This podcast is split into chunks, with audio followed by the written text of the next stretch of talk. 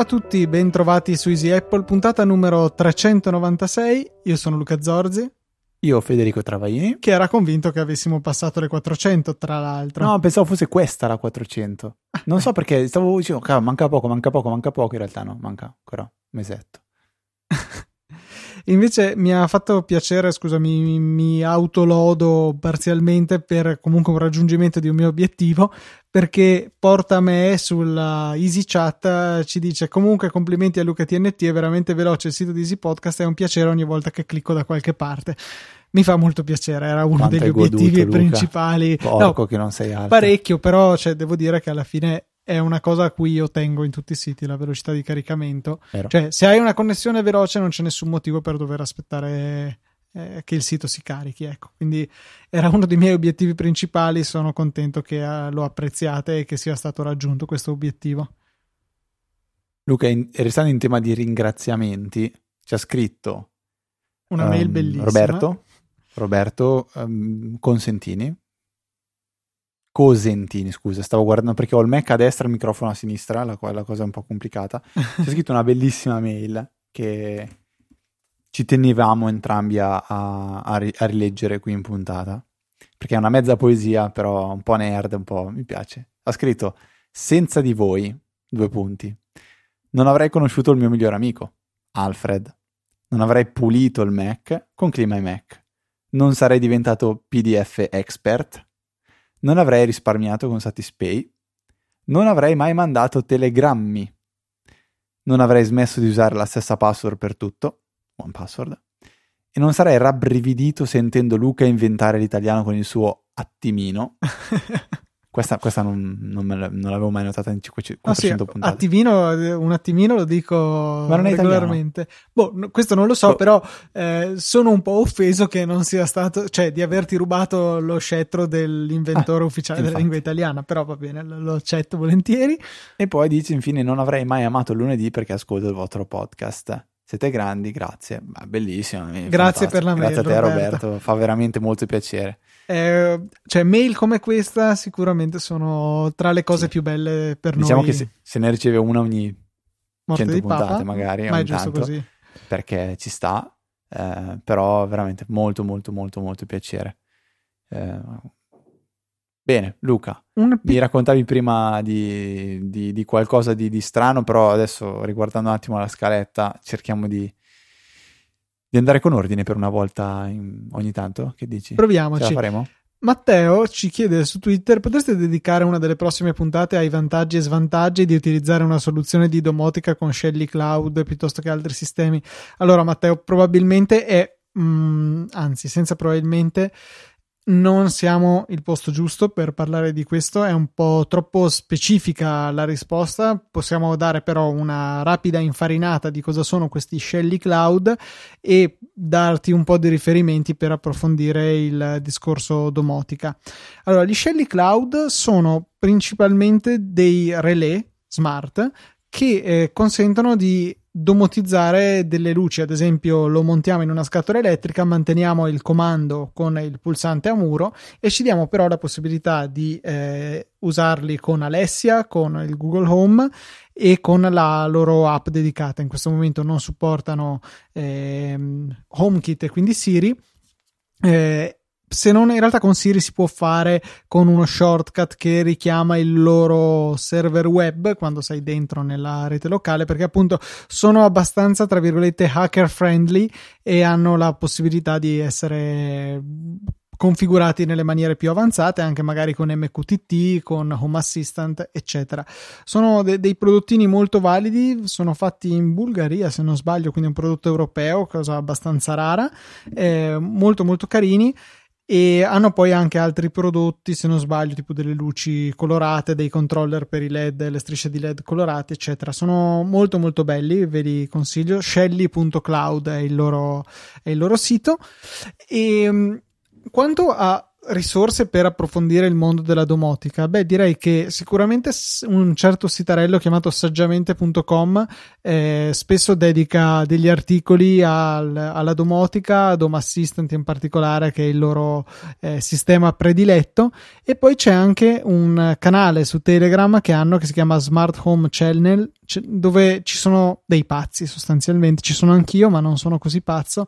E ci sono persone che hanno realizzato veramente delle cose interessanti e sono sempre molto disponibili se avete bisogno di aiuto. Quindi queste possono essere un po' delle risorse per cominciare. Abbiamo fatto poi un, una puntata con Maurizio tempo addietro in cui abbiamo parlato di domotica eh, che sicuramente può essere interessante per andare a, ad, ad approfondire la cosa. C'è poi un One More Show che avevo fatto il 25, rilasciato a fine agosto di quest'anno, in cui mi sono messo a, a parlare del mio sistema domotico in casa. Anche qui ci possono essere degli, eh, degli spunti interessanti. E, mm, e, appunto la puntata 366 di Easy Apple con, nella quale abbiamo parlato con Maurizio Natali di domotica che eh, citavo prima. A seguire direi che magari potremmo pensare con Maurizio di entrare un po' più nel dettaglio magari su, sul saggio podcast, forse è più indicato. In ogni caso se ci saranno iniziative da parte nostra nel mondo della domotica non mancheremo di segnalarlo anche qui su Easy Apple.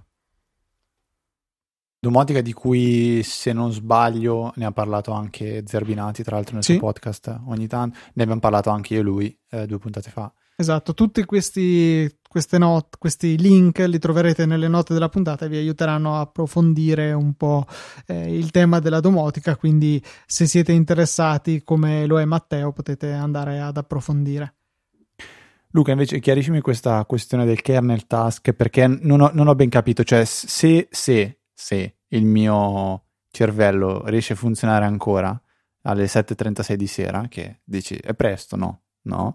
Eh, kernel task è un processo che talvolta può occupare risorse della CPU, parliamo, parlando di macOS, per privare altri processi della CPU in modo da poter gestire meglio la temperatura. Sì, esatto, è una Corretto? cosa un po' strana che, che, non sapevo, c'è anche una knowledge base uh, di Apple che vi linkeremo nelle note della puntata, che spiega che in realtà il fatto che kernel task utilizzi tanta CPU non è la causa del, surriscaldam- cioè, insomma, del riscaldamento del Mac e del fatto che la CPU sia intasata, ma è piuttosto forse eventualmente una cura, cioè per gestire meglio la temperatura, kernel task fa finta di occupare CPU per togliere tempo e quindi potenza e quindi calore ad altri processi qualora sia necessario. Molto interessante questa eh, questa caratteristica di kernel task che non conoscevo, io davo semplicemente eh, come spiegazione che macOS deve fare cose e le sue cose le fa kernel underscore task. Non è del tutto così, non è del tutto corretto e ce lo eh, segnala Apple nella sua knowledge base e Mikey Mikey su Twitter. Non so come sono arrivato al suo tweet, ma tant'è, lo troverete anche questo, anche il tweet, nelle note della puntata. No, anche il tweet. Sì, certo, diamo a Cesare quel che ma dice. Ma cosa se? Vabbè, comunque lo dice bene, dice che kernel task non è la, la, la fiamma, ma è il pompiere. Esatto. Eh, è scritto molto bene. Senti. Senti, invece, a proposito di fiamme, Facebook, quando è che lo bruciamo? Mai. sarebbe Vabbè. carino, sarebbe no, carino. visto che comunque siamo, arriviamo un po' in ritardo, però è da un po' che ne volevamo, ne volevamo parlare. A mio parere l'avevamo anche citato, però non ci ricordiamo benissimo la questione del eh, pagare dei giovani ragazzi per dire, ciao, metti questa roba qua, che cos'è? No, niente, una VPN che guarda tutto quello che fai da, dalla mattina alla sera, io ti pago, tu lo fai, io devo capire un po' di robe e, e d'altra parte evidentemente c'è stato un ok, va bene, ci sto, lo faccio, però cioè, c'è un limite a tutto questo? O... Perché immagino, cioè, quali saranno gli scopi? Raccolta di installare una VPN. Rac- sì, ma raccogli dati, ma capire anche, secondo me, come raccoglierli in maniera che non sia troppo evidente. Eh, ma no, quello secondo me no, cioè perché comunque lo dichiaravano upfront, poi che la no, gente no, no. non capisse cioè, le implicazioni è un altro discorso. No, che l'esperimento è chiaro a chi ha accettato, sì. Però, capito, vedendo bene come vengono usati i dati, come vengono scambiati i dati di un telefono, magari capisci quando andare a intercettarli, quando andare a intercettare, senza dare magari anche troppo nell'occhio, perché alla fine... Nell'occhio rispetto a chi, scusa, questo non capisco. All'utente. Oh, vabbè, ma ah, cioè, all'utente domani, l'hai cioè, domani lo vogliono fare con te che non è la VPN. Ah no, non possono. Cioè. Come? Eh, ho capito, ma quando tu navighi cioè, l- l- il fatto che uh, siano ricorsi a questa stratagemma della VPN è proprio per bypassare queste limitazioni e riuscire a catturare veramente tutto il traffico, anche e soprattutto quello che non appartiene a Facebook. Ok, però allora, cioè io, il mio ragionamento è questo: oggi loro intercetteranno normalmente a me, te, a me no perché non ho Facebook, a te un, to- un certo traffico di quando navighi, perché avranno vari widget qua e là, magari nei vari siti, per... e riescono a, a tracciarti, okay. giusto? Nel momento in cui tu hai una VPN con, uh, con Facebook, con, con, questa caratteristica, possi- loro hanno la possibilità di vedere esattamente tutto quello che fai, quindi possono capire cos'altro andare a, a prendere e come. Nel momento in cui tu non hai più la VPN, loro no, sanno i dati che eh, non riescono a raccogliere oggi, sanno i dati che vorrebbero raccogliere oggi, mettono insieme le cose e cercano di raccogliere un domani senza VPN.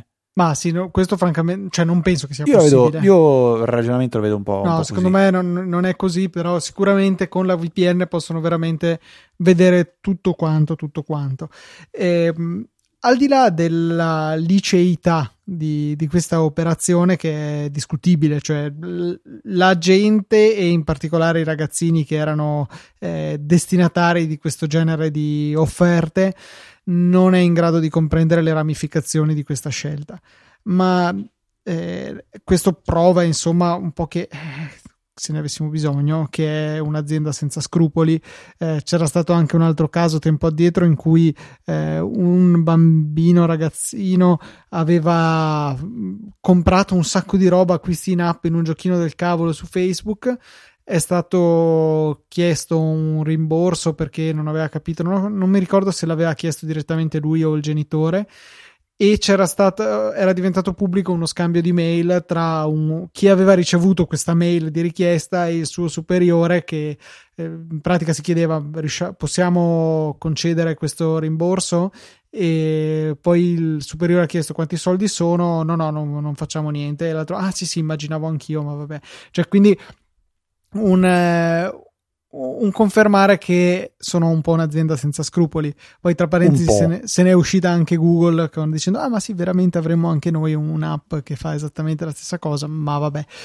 E, e si è un po' sollevato un polverone perché il metodo di distribuzione che veniva utilizzato per, da Facebook e da Google per poter installare queste applicazioni che evidentemente non avrebbero mai passato i controlli che sono eh, richiesti invece per essere disponibili sull'App Store generalista è l'utilizzo dei cosiddetti certificati enterprise. Questi qui sono dei certificati che vengono rilasciati a pagamento, sono relativamente cari, diciamo per eh, lo sviluppatore medio, ma sicuramente non per Facebook, che consentono di eh, firmare delle applicazioni e rendere possibile la loro installazione su tutti i dispositivi dove è anche stato installato questo certificato. È un'operazione leggermente macchinosa, ma nulla che non si possa spiegare con qualche screenshot e che di fatto consente di installare su qualunque dispositivo cose che non sono ancora state approvate da Apple e, e, va ben oltre l'uso, ad esempio, di beta per sviluppatori, magari tramite test flight, che richiedono o di essere censito il singolo device sull'account sviluppatore o appunto una sorta di preapprovazione tramite test flight. Eh, si bypassa Apple in toto e è possibile installare ciò che si vuole su un numero illimitato di dispositivi, cosa che ha consentito a Facebook di realizzare questa app, questa soluzione, senza chiedere il permesso a nessuno e senza che Apple ne fosse a conoscenza. Apple si è però riservata su questo tipo di certificati la possibilità di revocarli in ogni momento e i telefoni vanno a verificare che il certificato non sia stato revocato e quindi sia ancora valido prima di eseguire l'applicazione. Quindi nel momento in cui Apple ha staccato la spina sul certificato Enterprise di Facebook, questa VPN ha smesso di funzionare e effetto collaterale piuttosto divertente anche le app interne sviluppate da Facebook per i propri dipendenti che l'utilizzo corretto e accettato dei certificati enterprise hanno smesso di funzionare perché appunto Apple gliel'aveva ritirato poi vabbè l'hanno riacquisito e lo stesso cinema si è visto anche con Google poi c'è stato un articolo forse di TechCrunch che ha indagato sull'utilizzo dei certificati enterprise al di fuori di queste operazioni per eh, acquisire dati in maniera piuttosto losca, ma estendendo l'analisi anche ad altro genere di applicazioni che utilizzassero questo stesso metodo di distribuzione. Ha trovato molte applicazioni porno, ha trovato applicazioni eh, per le scommesse, insomma, tutto, tutti i contenuti che Apple non consente di distribuire pro- tramite il proprio App Store. E eh, giusto oggi mi è arrivata anche una mail da Riddle, un'azienda che noi tutti consigliamo perché fa dei prodotti veramente di livello, tra cui il PDF Expert citato prima, Scanner Pro, insomma ne fa diversi, che distribuisce le proprie beta con lo stesso sistema, un certificato enterprise invece che passare da test flight. Sicuramente è uno sbattimento in meno per loro, ma è un utilizzo non approvato, quindi eh, mi aspetto che Apple cominci un pochettino a prendere dei provvedimenti rispetto a, a chi si comporta in questa maniera, in chiara violazione con gli accordi firmati almeno virtualmente per poter accedere a un certificato enterprise.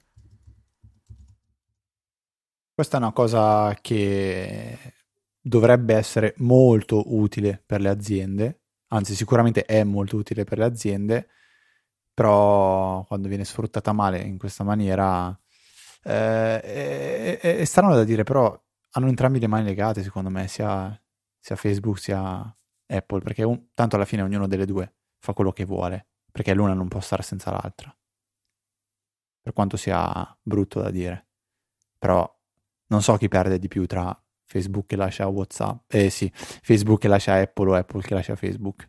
Cioè, no, beh, è evidente che... Un iPhone senza l'app eh, di, di, di, Facebook non so quanto può essere, quanto può vendere bene, però Facebook che perde traffico eh, da, da, de- degli iPhone, cioè, quindi alla fine, ciao, pace fatta, do- due giorni dopo tutto come prima. Cioè, come prima, eh, mi raccomando non farlo più e ritieni i tuoi certificati. Cioè, è andata così. Allora, sì, su aziende grosse come Facebook è evidente che stanno abusando della loro posizione, cioè Apple può fargli un po' di casino, può costringere i dipendenti di Facebook per un giorno a non poter ordinare dal proprio iPhone il pranzo, però eh, su altre aziende che invece eh, cioè il cui 100% del business è eh, fare app non consentite sull'App Store utilizzando questo metodo di distribuzione, lì forse bisogna essere un attimino più attenti. Cioè, banalmente, eh, immagino che Apple abbia un modo per eh, contare quanti iPhone hanno installato questo, il certificato enterprise di ciascuna applicazione. Ora, se vedo che la Pippo Pluto SPA, eh, azienda mai sentita, ha un milione di installazioni, oddio, mi farei delle domande, cioè come può giustificare di avere un milione di dispositivi con il proprio certificato enterprise? Un'azienda piccola, magari, o mai sentita? Li ruba, Luca, li ruba. Ecco, eh, no, no, quindi quelli devono perlomeno accendere un allarme, andare a, a avere una verifica. Cioè, queste app cinesi che eh, distribuivano pornografia e le, mh, mm, applicazioni per il gioco d'azzardo evidentemente dovevano avere un numero di installazioni sproporzionato rispetto a, alla dimensione dell'azienda stessa, quindi era evidente un abuso da, del certificato. Quindi ehm, mi aspetto che Apple sia un pochettino più attenta in futuro, eh, mi aspetto, mi auguro che lo faccia presto perché insomma, per quanto sappiamo che Riddle abbia tutte le migliori intenzioni e, e stia distribuendo le app in questa maniera con qualche motivo specifico, allo stesso tempo, però, bisogna constatare che non è un comportamento uh, autorizzato da Apple stessa. E restando in tema Facebook, Luca, parliamo un po' poco di, di Apple oggi, un, un, po' più di diciamo, attualità. Eh, l'idea di unire WhatsApp, Instagram e Messenger, tu come la vedi onestamente? Che poi immagino sia trasformare Facebook, WhatsApp, Instagram e Messenger, tutto in Facebook. Cioè, loro vogliono condividere i dati che raccolgono da queste app tra di loro, potendo collegare le persone, potendo, eh, potendole tracciare alla fine in più parti della loro vita eh, quotidiana. Cioè, me... io penso che tra WhatsApp e Instagram si faccia il, l'80% dell'uso dello smartphone di una persona media. Sì, però eh, secondo me l'idea è proprio anche quello che le chat diventino una roba sola. Sì, sì, cioè sì. ciò che scrivo su WhatsApp va anche su Instagram, quindi non è tanto il collegare i dati, è proprio avere un'esperienza. Sì, quella è la scusa. Io la vedo per l'utente, è una cosa che ci sta. Quella è la scusa e l'effetto reale, Chiaro. però è il mischiare le, tutti i dati. Che poi eh, Messenger non mi pare che sia cifrato end-to-end, sicuramente non lo è Instagram, mi viene da dire. WhatsApp sì, quindi cioè, sì. o tutti fanno l'upgrade alla cifratura end-to-end oppure eh, viceversa ci sarà un downgrade di, di WhatsApp, tutte cose che mi sembrano abbastanza non ideali. Sicuramente c'è un aumento ancora sensibile del tracking che è possibile fare, cioè anche perché immaginala così, tu per eh, tipo tu, esattamente tu Federico Travaini, non hai più un account Facebook, non hai più un account Instagram, però WhatsApp ce l'hai ancora.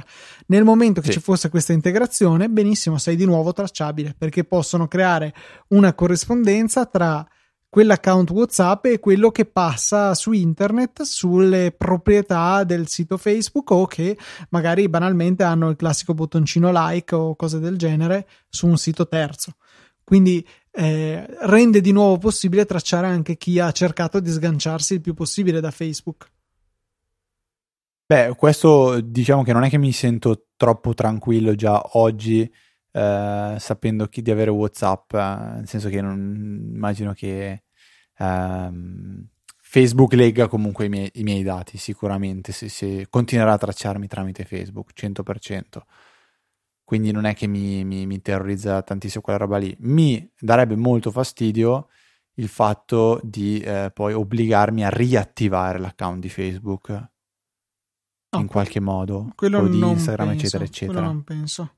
Cioè capito il fatto che io attivo Whatsapp tiene attivo anche Facebook e, e Instagram. Questo mi darebbe parecchio fastidio onestamente. Però che il fatto, il fatto che loro oggi già mi possano tracciare eh, non, non, onestamente non penso sia cioè, non, non, penso sia un problema perché è già così cioè, anche se dovessero riunire i servizi sì, è, c'è sempre dietro Facebook però l'utente alla fine l'esperienza utente penso che sia tutto sommato migli- migliore Mm, sì, forse sì, ma, siamo, cioè, ma, non penso che sia corretto pagare il prezzo che è necessario pagare per avere questa esperienza marginalmente yeah. migliore.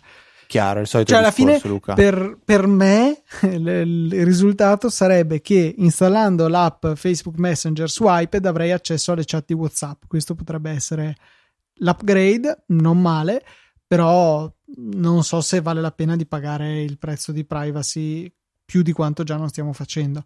Ora, sicuramente rimane importante l'utilizzo dei content blocker eh, sui nostri browser per cercare di bloccare il più possibile questi tentativi di tracking. Tra l'altro, parentesi, Apple ha intenzione di dismettere il supporto al Do Not Track, che era un, um, un header, un, un, piccolo messaggino che Safari poteva inviare su eh, tutti, tutte le richieste che faceva dalle pagine web, le immagini, eccetera, per informare il sito web che l'utente non voleva essere tracciato. La realtà è che c'è stata un'adozione scarsissima di, questa, di questo flag, diciamo, e anzi il fatto di averlo o non averlo attivo poteva aggiungersi a altri dati quali il browser utilizzato, la risoluzione dello schermo, l'indirizzo IP, eccetera, eccetera, per riuscire comunque a tracciare un utente su più siti. Eh, quindi Apple ha deciso di rimuovere questo elemento che alla fine venendo ignorato risultava solamente un aiuto per distinguere gli utenti e tracciarli più efficacemente. Vabbè Luca, to- torniamo a parlare di robe che, che ci appartengono di più. Sono uscite alcune rivelazioni da parte di Bloomberg su uh, iOS 13, eh, gli iPhone e iPad eh, che verranno, diciamo, rivisti presentati tra quest'anno e l'anno prossimo si parla tantissimo, nuovi iPad mini, eccetera, eccetera. Tu hai trovato qualcosa in particolare che pensi valga la pena riportare o no? Una delle cose che trovo più interessanti è l'ipotesi per cui l'iPad economico che attualmente ha il solito schermo da 9,7 pollici che ci eh, accompagna da, da, sempre dalla nascita dell'iPad, salvo poi il passaggio al Retina nel 2012, è che questo si pensa che potrebbe passare a 10,2 pollici, immagino riducendo l'area dedicata ai bordi e quindi dandoci uno schermo Col più ampio a parità di, di, schermo. Quello non, è, non, è, non ci è dato saperlo, però... No, dico domanda a te, per, per uh, tenere la stessa scocca ma aumentare lo schermo di poco, Face ID. Non lo so, però non, non, è di pochissimo perché è mezzo pollice alla fine. Mezzo pollice penso che sia piuttosto visibile. Secondo me è ID. Non lo so, però dici, piacere, non so, magari ma, per i costi. Ma ci sta lo stesso, cioè. magari perché alla fine avevano fatto l'iPad da 10,5 che aveva dei, eh, dei bordi ridotti e però conservava il Touch ID. Mm, sì, ok. Ok, però mm, la prima cosa che ho pensato io è quella lì, onestamente, perché no, sì, sarebbe carino ripartire a fare un iPad economico con è che non so se magari anche dal punto di vista dei costi di produzione il Face ID rimanga una tecnologia che o è costosa oppure è potenzialmente limitata. Non so se magari hanno delle difficoltà di approvvigionamento, Più... non ho idea, eh, ma anche se poi cioè, insomma, i numeri che fa iPad eh, impallidiscono di fronte a quelli che fa qualsiasi iPhone, che invece il Face ID ce l'ha. Più ne fai meno li paghi, Luca. Quindi...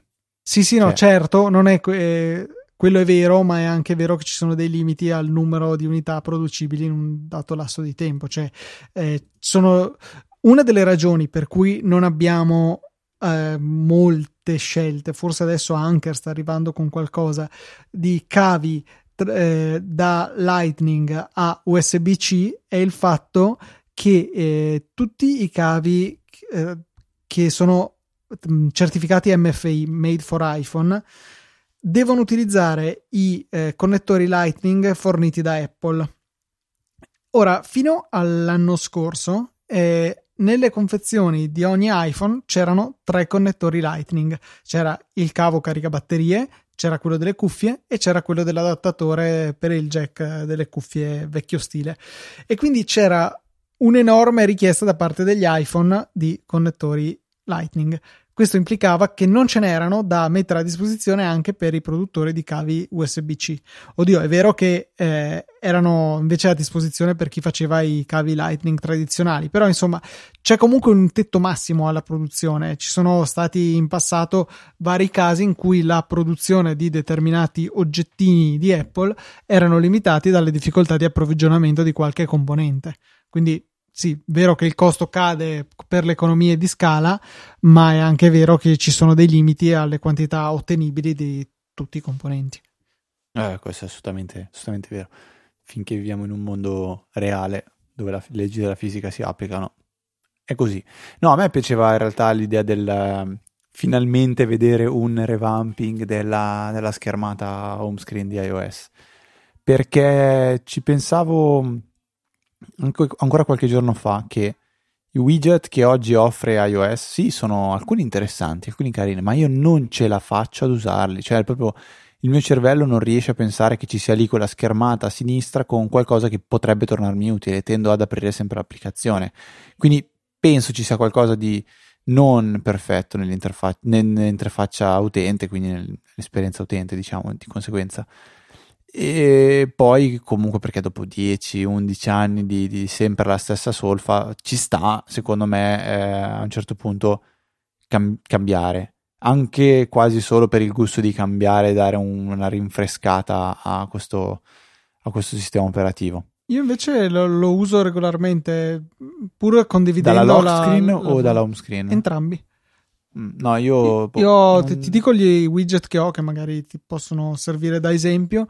Il primo è Fantastical per avere un calendario esteso sempre a disposizione e che mi mostra anche gli eventi e i promemoria. Poi è NStats, magari mettiamo i link nelle note della puntata a queste applicazioni.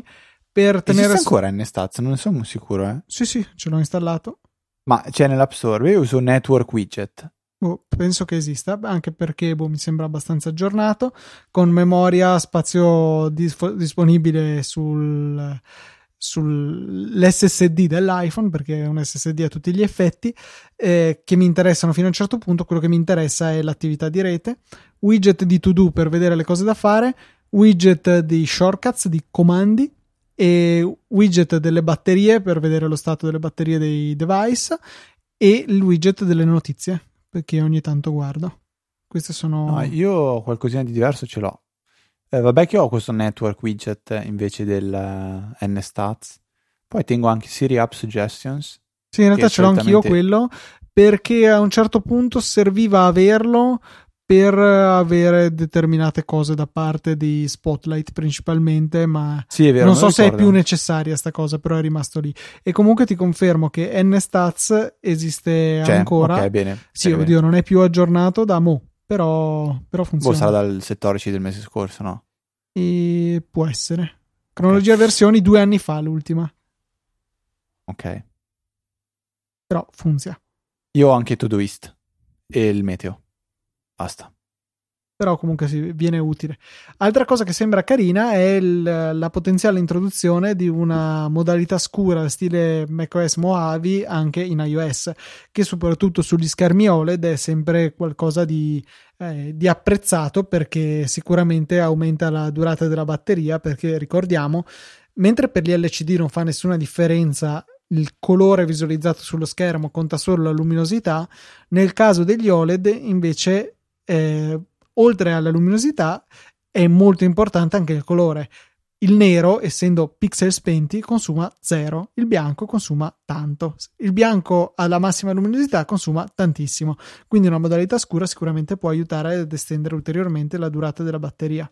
4, anzi 3 nuovi iPhone anche l'anno prossimo prevede che 10R, 10S e 10S Max avranno tutti dei diretti eredi, quindi interessante e eh, per chi invece si aspettava che il 10R dovesse essere un telefono una tantum, un po' come sembra sia stato l'SE a questo punto, o il 5C in passato, e um, invece dice che sul più grande dei nuovi iPhone di alta gamma, quindi immagino il 10S Max, sarà 10S Plus Max, o non so come lo chiameranno, insomma, quello dell'anno prossimo, avrà anche una terza telecamera più avanzata, qualunque cosa voglia dire, che dovrebbe consentire un migliore zoom, un più ampio campo visivo e una risoluzione più elevata. Ma stiamo a vedere. Francamente, questa corsa al crescere del numero delle telecamere mi lascia un po' perplesso fino ad arrivare a quel Samsung che cos'è ne ha 4 dietro, non mi ricordo. Cioè una cosa abbastanza Boh, io ridicola. penso che comunque ancora questi telefoni non sanno fare il caffè.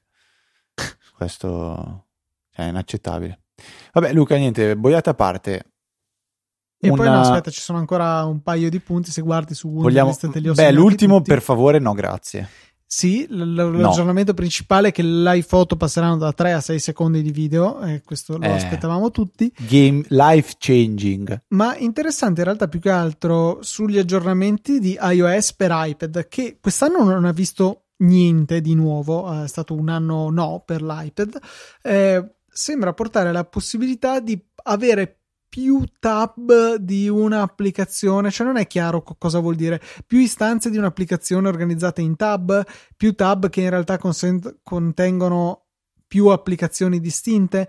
Gurman non è stato chiaro su questo, però comunque accolgo con interesse novità su iOS per iPad perché si sto a dire per me in questo momento è comunque frustrante l'utilizzo di iPad perché le dinamiche del multitasking eccetera sono comunque lente e macchinose. Preferisco macOS per questo. Sicuramente non aiuta il fatto che abbia un iPad dell'anteguerra, ma anche sui nuovi le dinamiche non mi convincono ancora al 100%.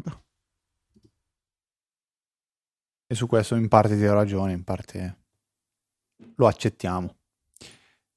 Eh, stop Luca, non penso ci sia altro da, da- No, da no, sottolineare. Cioè, la parte del live photos l'hai detta, quindi siamo tranquilli. Sì, sì, que- quello era il secondi, punto focale di iOS 13 e vediamo se ce l'avremo davvero.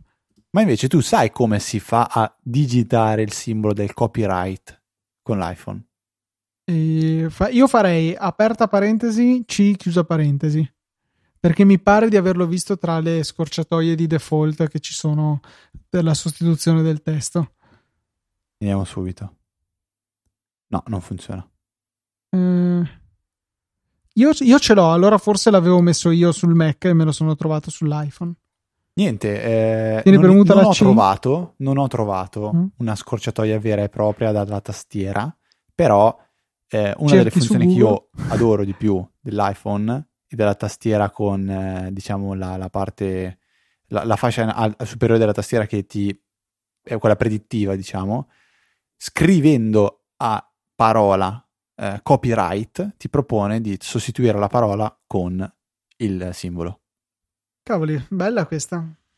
mi è, mi è piaciuta molto come idea e resta eh, una delle mie funzioni preferite e lo uso spessissimo quando voglio scrivere un emoji, scrivo, non so, triste, pianto, lacrima, ride e ancora di più su Telegram co- che con la funzione due punti e poi scrivendo in inglese qual è la faccina che l'emoji che, che, vuoi, che vuoi, digitare lo, lo, fai. Però resta bellissima la, la tipo, ecco, la, la, la sostituzione che uso di più in assoluto è le mani che pregano e basta scrivere prego e ti propone di sostituirle con, con le manine.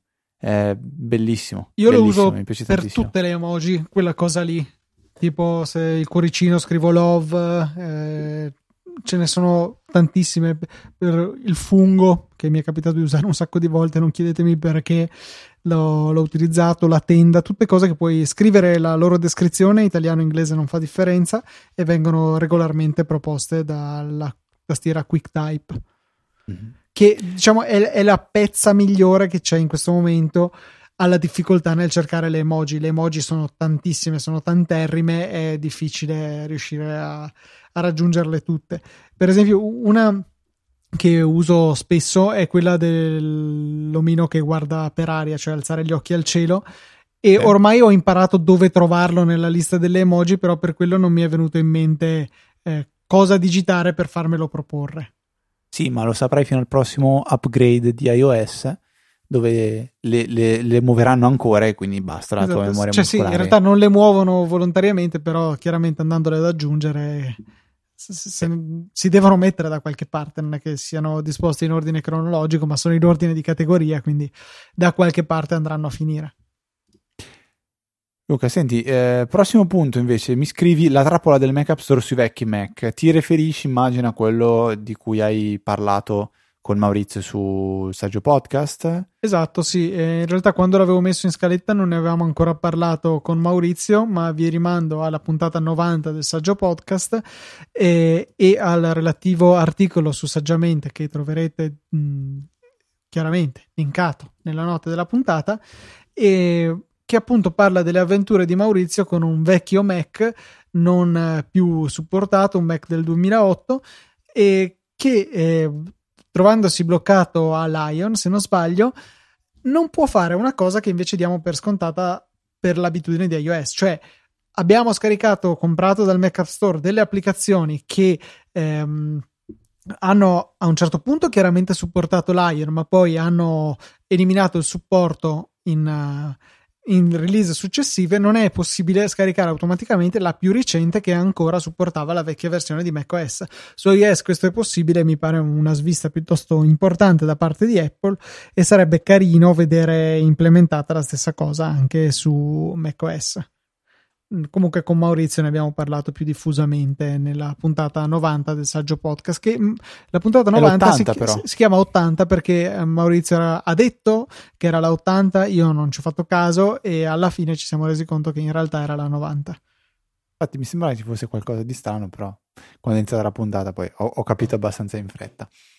Uh, Luca um, volevo agganciarmi però a questo che dicevi tu per, per um, per eh, fare un'altra riflessione molto rapida che ho ascoltato proprio venendo a casa in macchina su, su Digitalia.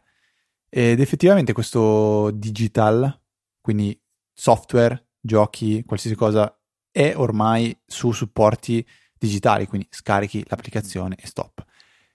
Pensa tra dieci anni se, facciamo 15 anni, vorrai far provare a tuo figlio l'ebbrezza di giocare a Flappy Bird, ma Flappy Bird non, non c'è più sull'App Store o non c'è più proprio l'App Store. Non, non avrai assul, probabilmente non avrai alcun modo per, poterla, per poterlo ri, rigiocare. A differenza di un so, Lara Croft, Tomb Raider, che dici, beh, qualsiasi simulatore lo fa girare. Sta roba mi ha messo un po' di tristezza quando BTC aveva, era stato un discorso che aveva portato avanti parecchio qualche anno fa, cioè la conservazione delle, delle applicazioni e, e, sì, è un problema che rimane irrisolto. Oddio, per Flappy Bird puoi cercare Flappy Bird su YouTube, eh, per tutto puoi cercare su YouTube, ci sarà sicuramente un video che lo fa vedere, però un conto è vedere, un conto è giocare. Poi ci sono la gente come te che guarda gli altri che giocano su Twitch, io non, non capirò Spettacolo. mai. Ma, eh, però sicuramente manca un elemento importante, cioè poter provare il gioco, l'applicazione o quello che è. Eh, a meno di non tenerci degli iPhone funzionanti in cui però è installato sopra perché guai se la cancellate non potete poi magari più scaricarla eh, a meno che non abbiate le IPA da qualche parte cioè veramente un lavoro assurdo che bisognerebbe fare per conservare tutto quanto e è un problema che forse prima o poi come società dovremmo affrontare. Tra l'altro, a proposito di tutto che diventa sempre più eh, online, non più supporti fisici, eccetera, leggevo che nel 2019 Samsung non ha presentato nessun nuovo lettore di Blu-ray e sembra che quelli che ci sono ce li teniamo e poi quando usciranno di supporto, fine dei lettori Blu-ray di Samsung. Un'altra marca ha fatto lo stesso, quindi insomma, eh, il supporto fisico forse ci sta per lo più abbandonando. Interessante anche che in, quel, in quell'articolo che avevo letto e non troverò mai, quindi ehm, credetemi sulla parola, c'era anche una, un diagramma che mostrava la percentuale di supporti per i film, parlava, venduti negli Stati Uniti l'anno scorso. Io sono sconvolto dal leggere che il 55% delle vendite sono di DVD. Io, francamente, un DVD. What? Lo, cioè, io lo trovo inguardabile un DVD. Cioè, è in 480p, in 360p, cioè veramente uno schifo inaudito. Non, non è assolutamente la non alta definizione è del tutto inaccettabile secondo me soprattutto se lo stai comprando cioè se te lo regalassero anche anche dici poi boh, al limite mi pago il Blu-ray se lo voglio più alta qualità ma comprare un DVD mi sembra follia pura e poi c'era direi un 20% più o meno, no scusa, un 40% di Blu-ray e una percentuale minima attorno al 5% di Blu-ray eh, Ultra HD, quindi 4K.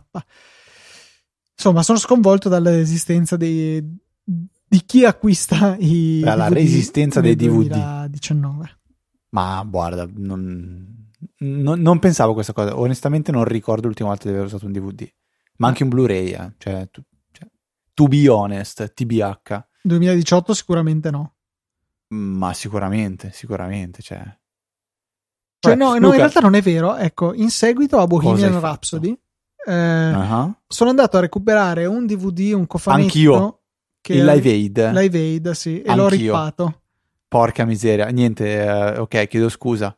Anch'io ho rivisto un pezzo del Live Aid. eh, in DVD ce l'avevo. Che ce l'hai Porca anche tu, miseria. quindi è legale che tu vada a guardartelo dal mio Plex dove troverai il rip di, quest- di quei quattro dischi. Va bene, dai, ti denuncio più tardi. Ascolta, Luca, eh, ultima, ultima, cosa direi eh, per concludere: una segnalazione che non so dove ho scoperto, non mi ricordo assolutamente eh, per qual motivo mi è comparsa nella timeline. Il, il tweet di un, di un, account che si chiama Student App Center, Center ehm, che è un servizio che permette a studenti di ottenere del software per uh, Mac con dei prezzi vantaggiosi. Quindi quello che dovrete fare è scegliere il software che vi interessa o i softwares che vi interessano, tra cui c'è Hazel, tra cui c'è iFlix, tra cui c'è basta. Nient'altro che mi sembra interessante. Però c'è Hazel, e quindi non possiamo non segnalarvelo.